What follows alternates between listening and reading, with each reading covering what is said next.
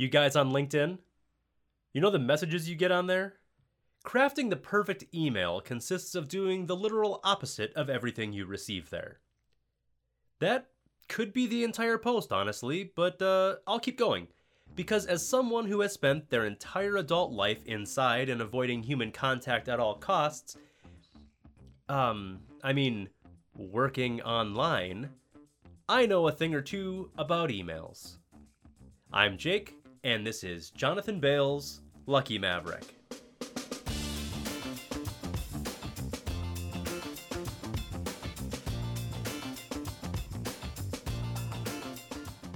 I've gotten so many emails from people who've read my books or love Fantasy Labs or want a job. And before that, I sent so many emails to people I respected. Communicating effectively via email is among the most underrated skills you can develop, especially in an era in which many unnecessary meetings are rightfully just becoming well crafted emails. Having been on both sides of the communication, I know what works and what doesn't. Actually, I doubt he even remembers this, but I emailed one of my co founders at Fantasy Labs, Dan Fabrizio, years ago trying to get him to hire me. He started a sports betting platform called Sports Insights. We met after he read one of my books and reached out because he wanted to branch out into DFS. I was starting my own company with Peter Jennings at the same time, one that was total dust and we thankfully never launched, and so it was a natural partnership. Except that isn't when we actually met. I emailed Dan in like 2012 or something and wanted to start doing fantasy sports content for his company. I guess my email was decent because he called me back interested in working together, but when he called, I was so nervous to talk on the phone that I didn't answer. Then, when I mustered up the courage to call him back, I just hung up once he answered. The moral of the story don't fix your leaks and just get so fucking good at writing emails you don't ever need to talk to anyone on the phone. How to craft the perfect email. For the purposes of this post, I'm going to give advice on what's effectively cold emailing. I found cold emailing to be extremely valuable in my career. When executed properly, it works. There are many different forms of communication that can take place via email, but I'm going to assume for this post we're talking about emailing someone, one, you don't know, and two, from whom you effectively want something, whether it's knowledge, a job, or whatever. Most of the work is done before the email. The email itself isn't the prize. The email should simply open a door that allows for quick communication of your value. That means actually providing value, which will look different depending on what you're trying to do. If you're a writer, you need to have written. If you want to work in data science, you should make public some models you've built or other work you've completed. This is one reason I think a personal site is very valuable. It isn't like jonathanbales.com is getting 50,000 visitors a day, but it allows me to very quickly communicate things about myself. The main thing that's important here is to show and not tell. It might sound dumb when I say if you're a writer, you need to have written, but you'd be shocked how many people email me saying, I love fantasy sports, I won my league two years in a row, I really want to write fantasy articles. Then write the fantasy articles. Put them on your own blog, or just throw them on Medium or something. These things need to be completed before you ever consider sending an email to someone, and they need to be super unique and high value. If you're unsure if what you're offering is very valuable, it probably isn't. People naturally want to help those already helping themselves, whether it's writing, coding, design work, growing a social media presence, whatever. Do something that's publicly visible to which you can uh, refer as proof of the value you can provide. You'd be surprised how far just one high value demo can get you. Show them what you can do for them specifically. You can try to cast a wide net if you'd like, but in my experience, it doesn't work. There's basically a 0% chance I respond to an email that was clearly sent to a bunch of other people. When someone emails me and it's obvious they know about me or my business or writing or whatever, I'll typically respond just out of courtesy. You're better off sending 10 sick, thorough, and highly customized emails to the top 10 people in your field rather than 100 or 1,000 generic emails. These emails need to demonstrate a knowledge of their business or work along with solutions that are customized to them. So instead of, I'm really good at Google Ads and you guys should do that, it's, did you know your competitor XYZ is crushing you in app reviews even though you have a far superior product and over three times the traffic? I've built some app optimization systems that funnel the right people into app reviews by first qualifying them. One simple thing you could do right now that you aren't is ask people who've been in the app for more than X minutes or have visited Y times in a day if they like the app, and if they do, ask for a review. The quality and quantity of the reviews should improve considerably, and you'll rank more closely to where you deserve to be. Here are a couple other ideas specific to your app. You get the idea. The key to all this is that you're adept at finding believable people for whom putting in extra work is a super plus EV long term bet, even if nothing ultimately comes of it. Show them what you can do for them specifically. Just as your email should be geared toward the specific person you're messaging, it should also offer a very specific solution to a problem they have maybe one they don't even know they have. Your email should be customized and offer to solve sp- some specific problem for that person or business. Almost every person we hired at Fantasy Labs, about a dozen of them before getting acquired, emailed me in basically the same manner. Here's why I think Fantasy Lab rocks, but you could do this better. I've done this thing in the past that could help you. I'd like to show how I can help at no risk to you. As I mentioned in my last newsletter, Especially if you don't currently hold much leverage, you should learn to strategically work for free. Then, over deliver on your promises, and, like magic, hmm, should we hire this person? transforms into, man, we have to hire this person. Our head of support, for example, sent me a kick ass email, which I posted near the end of this article, after we had hired all the interns we were set to hire when launching Fantasy Labs, but the email was so awesome, we gave him a chance too. Then Bill went above and beyond in every way, providing all sorts of incredibly useful pieces of data and information from what the guys were learning in support with customers, along with his recommendations as to how to remedy these issues. We hired Bill full time immediately. From Ian, content, to Sean, marketing, to Colin, data science, and many others, the recipe for success was the same. A quick story about Mark Cuban. The way that Mark Cuban became an investor in Fantasy Labs is a sick story. My business partner, Peter Jennings, runs better than anyone. He's the definition of a lucky maverick. The guy has just been running super hot since birth. He managed to find his way into Tiger Jam, which is Tiger Woods' annual poker tournament. It's mostly low level celebrities, pro athletes, poker players, etc., and this motherfucker got randomly seated between Tiger Woods and Mark Cuban. Peter and Mark talked about a bunch of different stuff NBA analytics, the DFS landscape, sports tech, etc., and began emailing after that. Peter just continued to supply all kinds of useful pieces of information, data, and things going on in sports analytics.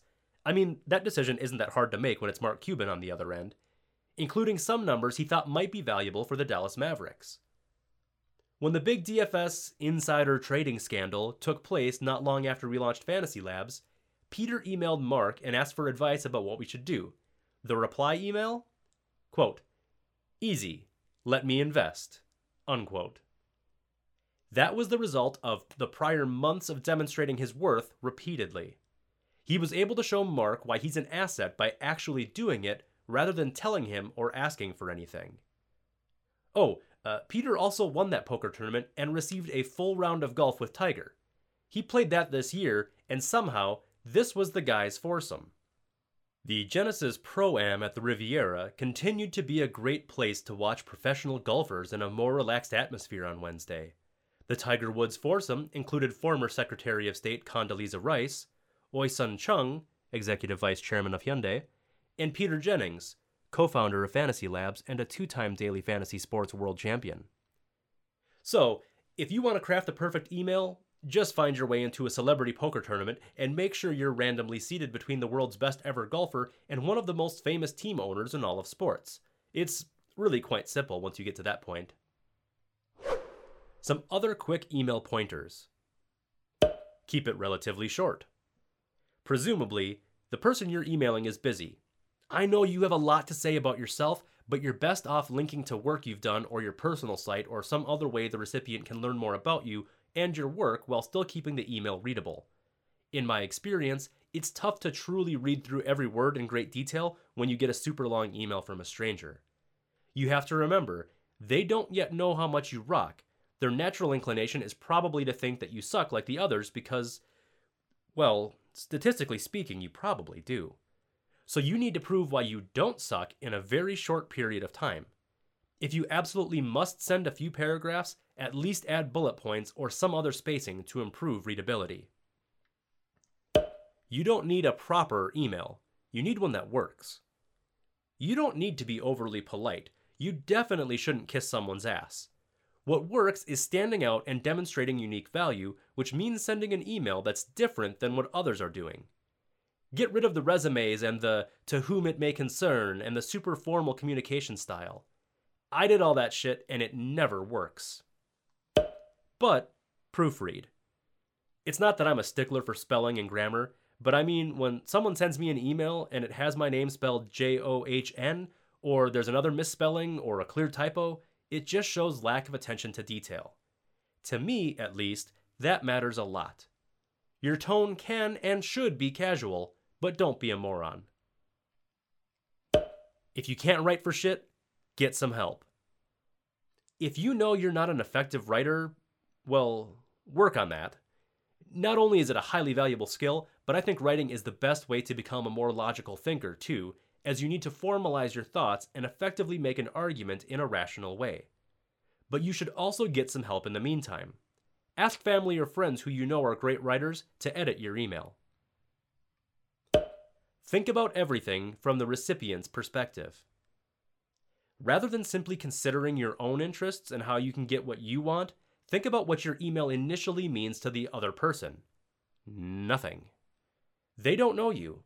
If a stranger emails you asking for something, why would you respond? What types of things might actually make you get back to them? If you want what's best for you long term, do what's best for others right now. And do it without expectation. You'll eventually get what you deserve by being generous, but no one owes you anything, no matter how bad you want it. Don't offer to get them a beer or coffee. This seems generous, but it's kind of implicitly stating, I think your time is worth like $8 an hour. Don't ask to pick your brain. Again, this is something that's a benefit for you. My whole philosophy behind effective email writing is that you're quickly demonstrating what you can do and already have done that's in the other person's best interests to pursue. Again, look at what's on LinkedIn and do the stone cold opposite. Emails that worked. I'll leave you with a couple strategies that actually worked, those from Colin and Bill, who we ended up hiring at Fantasy Labs.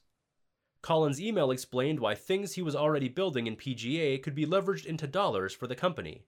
He attached a breakdown of the numbers, which you can see at luckymaverick.substack.com. He put this time into working the math on why his expertise would be a huge net positive for Fantasy Labs. Whether or not I agreed with his numbers, he made a serious effort to demonstrate why it would be foolish not to bring him on board. It also helped that Colin won the MIT Sports Analytics Hackathon the first two years of its existence, so he had a proven track record of brilliance in sports analytics. Bill sent this short email Quote, I saw your tweet earlier and would love to work as your assistant. I don't want to kill you with TLDR, so I have my reasons to hire me here, but also attached a cover letter as well as my resume in case you need that. 1. In a recent position, I conducted semi quarterly Excel trainings to groups of 15 to 20. I also hold a master's degree in computer information science. What I'm saying is, I can probably figure out whatever you need to do in Excel. 2. In fact, I've been building a data driven DFS projection site that pulls data from Excel spreadsheets and adds it to a database. There's more information about this in my cover letter. 3. I have worked data entry in the past and have great attention to detail. 4. I can keep giving you reasons why I think I would be great at this, and you can believe me or not believe me, but I'm also willing to complete a non paid trial project if you could come up with one. That way, we can use my actual work to see if it would be a good fit. Unquote and he had this cover letter attached. Quote, I have no idea what happens after you die, But I think it would be pretty cool if at some point during the journey you were given a printout with all your life stats how many times you brushed your teeth per day over the course of your life, amount of television watched per day compared to the average person, adjusted by decade, etc. What is the point of doing anything if it's not being logged and tallied somewhere to later be compared against other data anyway? I don't want to say I'm obsessed with DFS. Uh, I'm not going to be on True Life, I lost my house by playing Manziel in week 13 on FanDuel, but I certainly spend a lot of time following DFS. Reading your books and going through my graduate studies in computer information science has led me to try to get a better understanding of the data that goes into analyzing a day's matchups. It's nothing fancy, but I've actually been working on a projection website that pulls data from Fangraphs by way of CSV files for my own personal use. I provided a screenshot of it on the next page. Regarding why I'm applying for this position, it's not for the money. I'm able to pay my bills at the moment, and I'm in no way job hunting.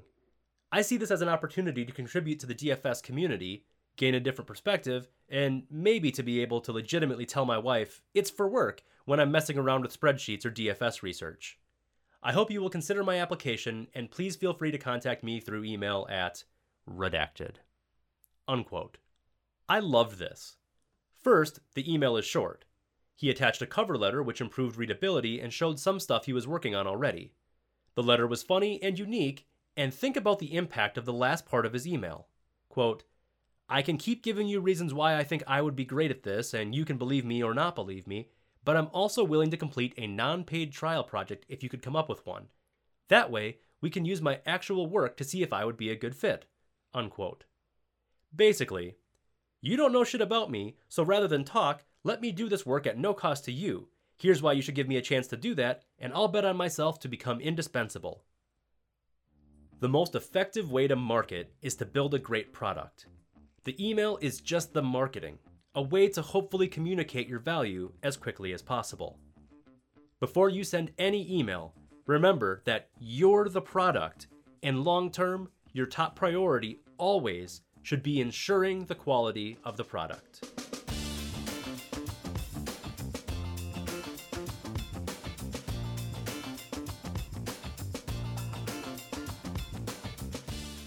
Thank you so much for listening to Jonathan Bales' Lucky Maverick. We can be found on iTunes, Spotify, and YouTube.